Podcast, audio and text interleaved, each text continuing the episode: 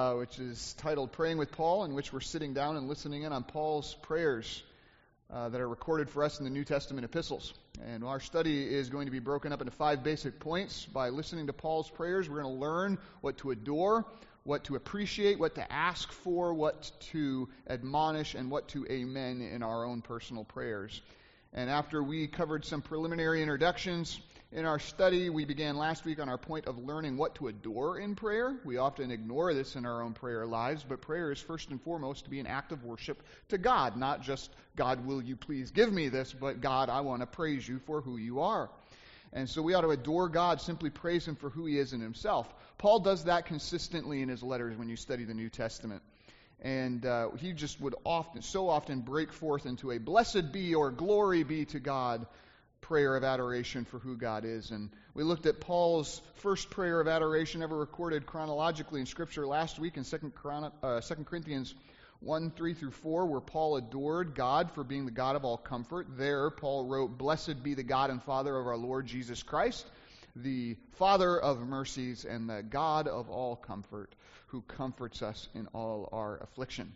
See, God is not someone who reluctantly shows us love and compassion during our lives. It flows from his heart freely and naturally. Mercy he gives us for each new struggle, each new pain, each new weakness, each new failing, for each new day. This is who our God is. He is the God of all comfort. And we experience this on a daily basis as those who are in Christ, and we ought to adore him for it praise Him, and give Him the glory for who He is. Well, tonight we're going to learn another cause for adoration and prayer, and that is to praise God because He is the God of all wonder. The God of all wonder, and that comes from Romans 11:36, in which Paul writes, "For from him and through him and to him are all things; to him be glory forever. Amen." So Paul here adores God for being the God of all wonder. Um, and so let's, I know we prayed for the heaters, but as we approach God's Word, let's appeal for His grace as well to help us at this time. Father, we just thank you uh, once again that we can come to you and we have all the riches of Christ Jesus and all the blessings of the heavenly places in Him. And Father, most of all, we thank you at this time that we have the Holy Spirit, the guarantee of our inheritance in us right now. And so, Father, I pray that you would illuminate the eyes of our heart to understand the truth of your word, and that you would show us afresh this evening your glory, so that as we approach you and approach your throne tonight in prayer, we would praise you and worship you for who you are a God of all wonder. We ask this in Jesus' name. Amen.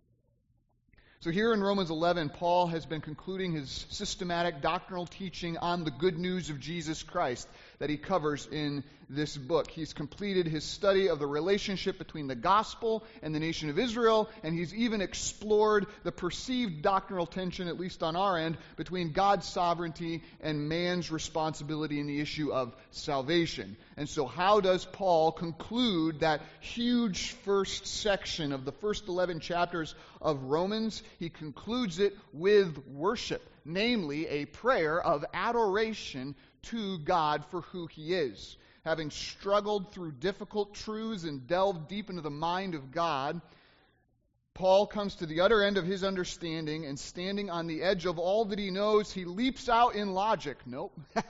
he stands at the edge of all that he understands and he just falls to his knees and worships God for who he is.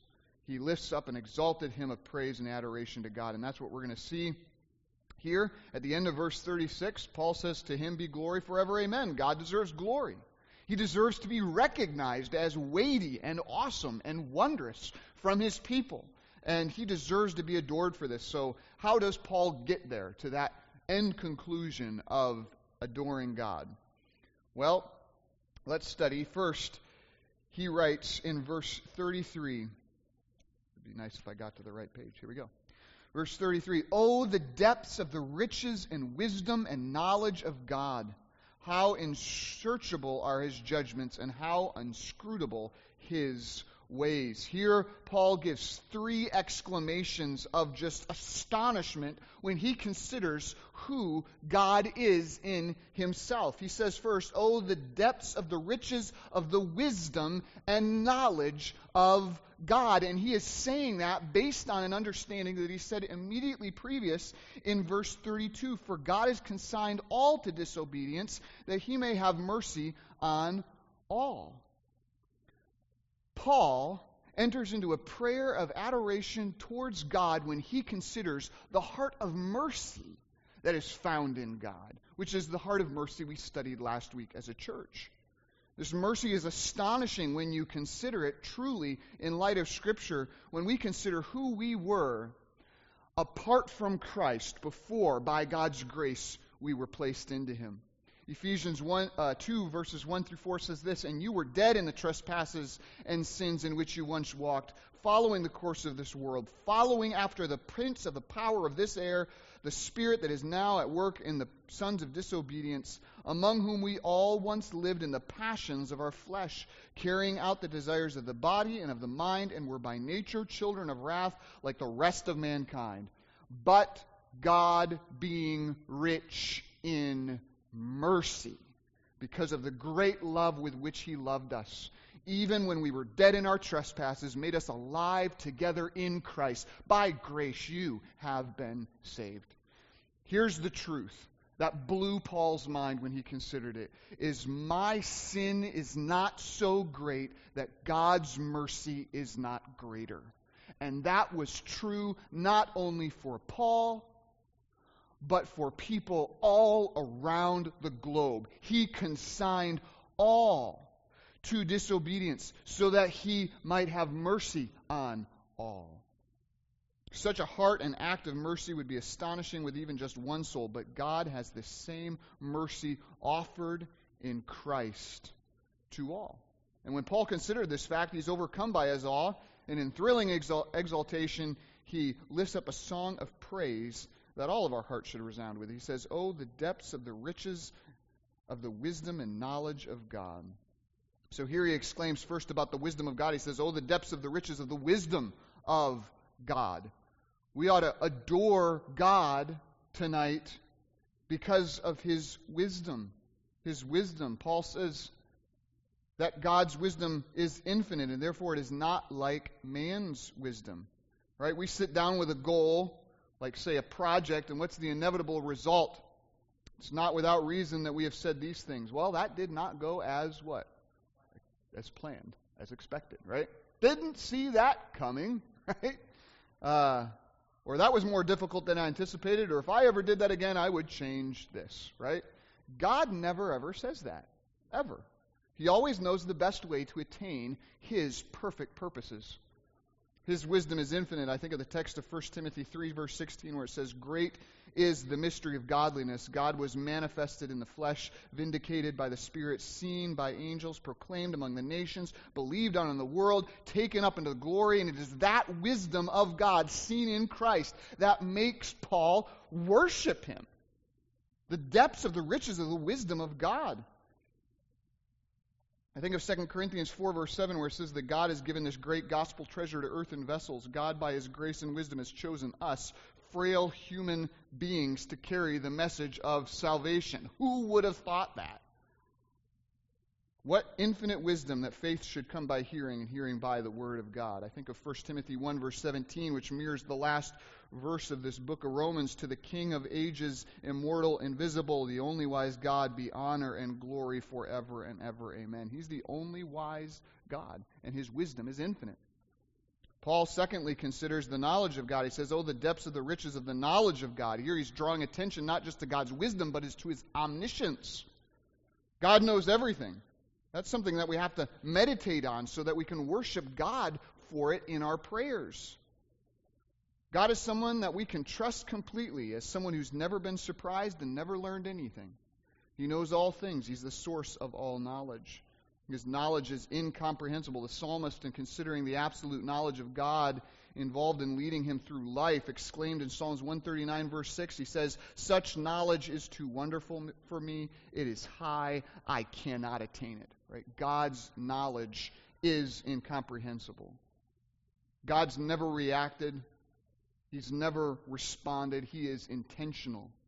He not only knows all things past, present, and future, but He knows all the future possibilities as well. And this is where God's wisdom and knowledge intersect. Of all those possibilities, God chooses the best means to accomplish His sovereign ends. So that's why Psalms 92, verse 5 says, How great are your works, O Lord! Your thoughts are very deep. So God's wisdom is infinite, God's knowledge is incomprehensible. And Paul finally says, How unsearchable are his judgments. This is his second exclamation that he gives. Judgments are the decisions and the decrees of God. God's judgments are those times when he says, This is the way it will be. And he says they're unsearchable. Unsearchable. In other words, you can't find them out fully. There's going to be times in our lives, and I just left one of those, where we're going to sit there and say, Why are you doing this, God? Or, Why did you do it this way? We might sit there and we might ask and we might inquire of Him, but we will never, but it is possible that there will never be an answer that can be condensed down to our finite minds to be able to understand, because God's understanding is infinite. Oh, the depths of the riches and wisdom and knowledge of God. How unsearchable are his judgments. And then he says this how inscrutable his ways. That inscrutable means unable to follow or track. I am not a hunter, but this is a hunter illustration, right? In Michigan, it's a big time thing, right? You, you hunt after those white tailed deers. And one of the things that you would do is you shoot, and the deer usually doesn't die right on the spot, right? It bleeds and it runs off, and it's a horrible sight. But your job is that you ought to be able to track that deer in the woods and follow the signs. Um, I remember there was one friend that let loose an arrow, and uh, it was a mortal hit, and the deer quickly stumbled off into the trees, and he followed the deer's trail. Uh, blood was on the forest floor, hoof prints, there was bent grass, and then suddenly the trail ended just like that, and there was no deer, and he could never find it. It was too bad. It was a really nice buck. Um, they looked around for several hours, even backtracked, but they never were able to follow the trail. That's this word. It's inscrutable. Inscrutable. God's ways are inscrutable. Yes, God leaves tracks. He's given us truth. But as you follow after God in knowledge, there's going to come a point when you lose the tracks, when you pass into a world and into a mind that is beyond your fullest understanding. You are approaching the mind of a God that will blow your own mind. That's what Scripture shows. We as believers can follow God's tracks, but only to a certain point. We can probe a doctrine, and this has happened many times. To me, it happened many times to Paul, even in Romans. You can track a doctrine, you can get to the place where you think you finally logically understood it all, and then suddenly you come across a verse and your nice little box just falls apart. Your house of cards. Why? Because God's ways are inscrutable. There are some things you will not understand in this life, and we have to understand this as Christians. God's wisdom is infinite, God's knowledge is incomprehensible, God's ways are inscrutable, and we must not forget this.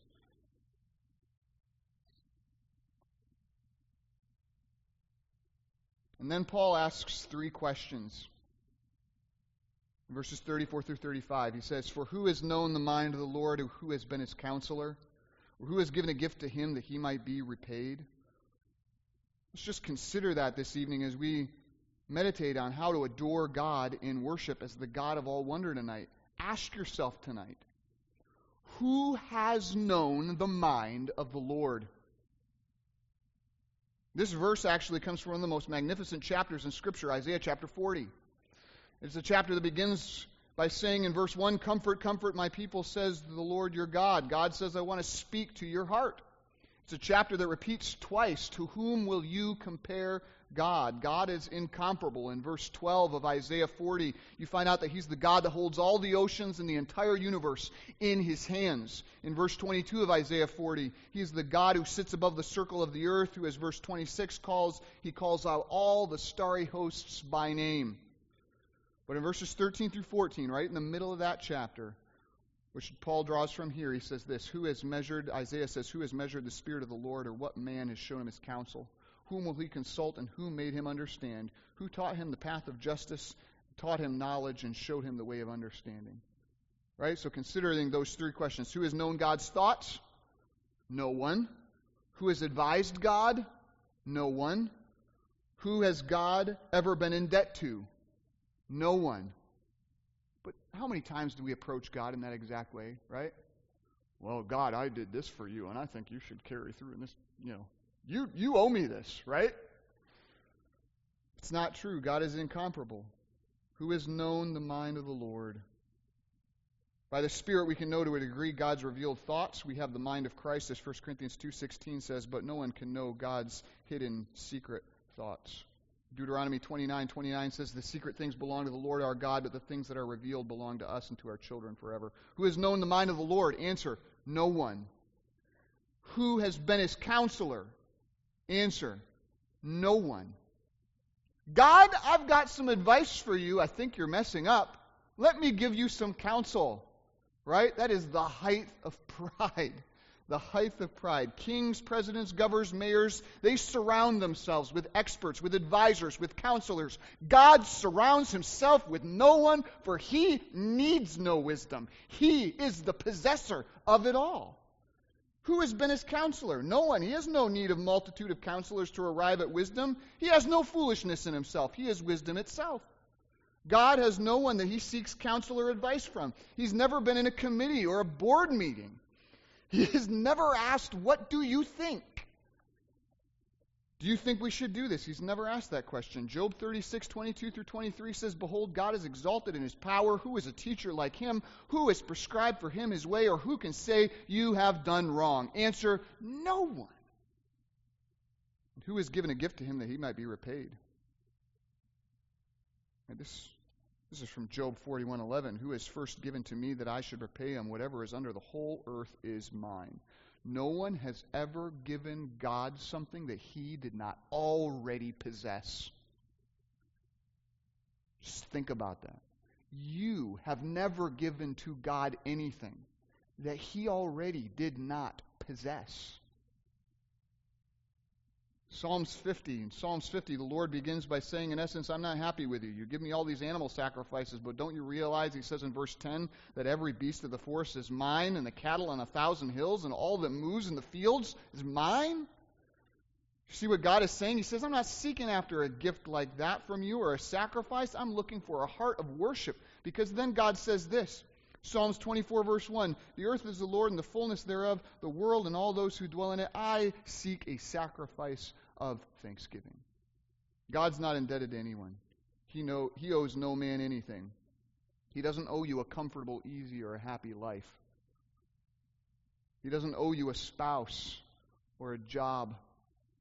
He doesn't owe you recognition or appreciation, and God certainly owes no one eternal salvation. And here's a big one God owes no one an explanation. He owes no one an explanation. Psalms 115, verse 3 says, Our God is in the heavens. He does all that He pleases. Why? Because it's all His anyway to do whatever He wants to do with it. He owes no man anything. So, who has known God's thoughts? No one. Who has advised God? No one. Who has God ever been in debt to? No one. And then finally, because I got to wrap this up. this is a good, good section of Scripture.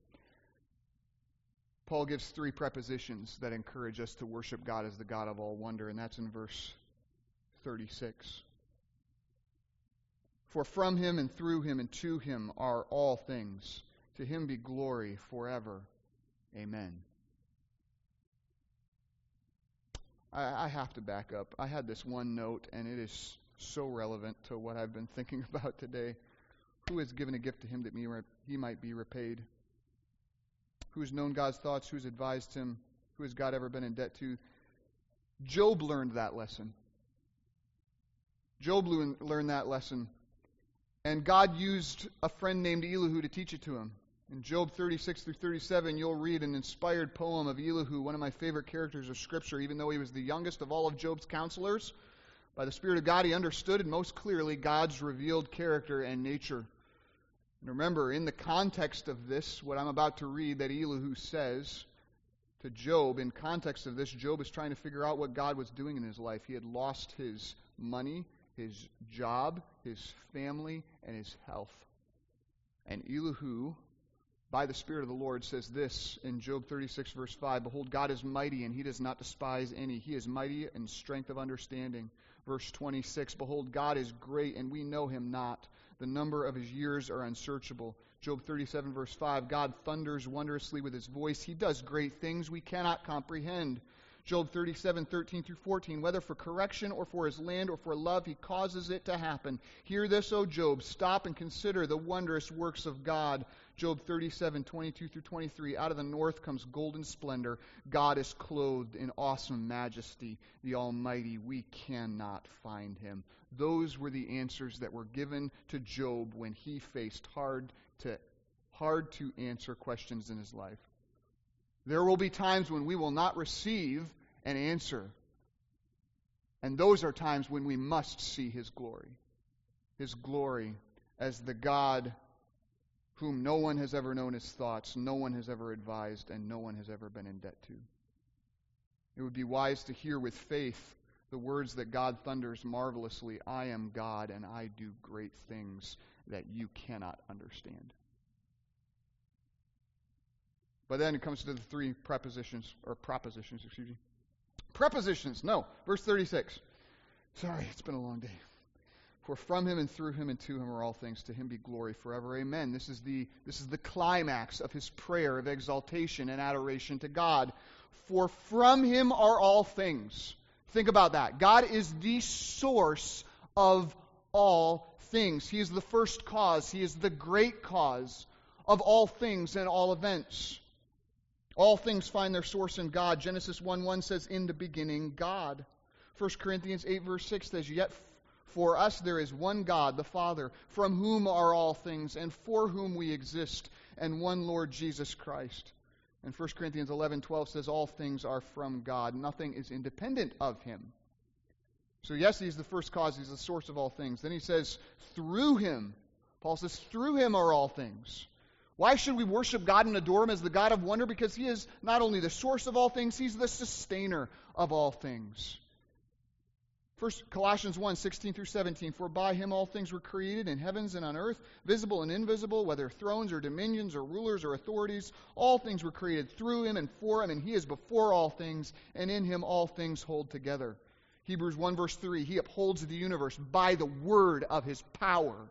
Why should you adore God just for who He is tonight? Because He is the God that is the source of everything that you have ever experienced, and He is the sustainer of everything that you are or ever will be. And to Him are all things. God is the goal of all things. Why should you adore Him tonight? Because there's no single reason why you should offer up a prayer to Him unless it drives itself towards His glory and honor. God is the goal of all things. From him, God is the source. Through him, God is the sustainer. To him, God is the goal of all things. That refers obviously to the physical universe regarding creation. It includes that, and it's certainly true, but I think the immediate context of this passage, again, he's talking about God's mercy in what? Salvation. It's salvation. God is the source, the support, and the goal of your and my salvation in Christ. To him be glory forever. Amen. This is a call to worship our wondrous God in prayer tonight, just as Paul does. Glory belongs to God, so give him glory forever. He's the source, the sustainer, and the goal of our salvation. In light of that, worship him. So here we see in the last verse of Romans 11, in the last verse of the doctrinal teaching of this gospel, we see that the ultimate purpose of salvation, the ultimate reason for us being saved tonight, is doxological. So that everything that we would do would be an act of worship.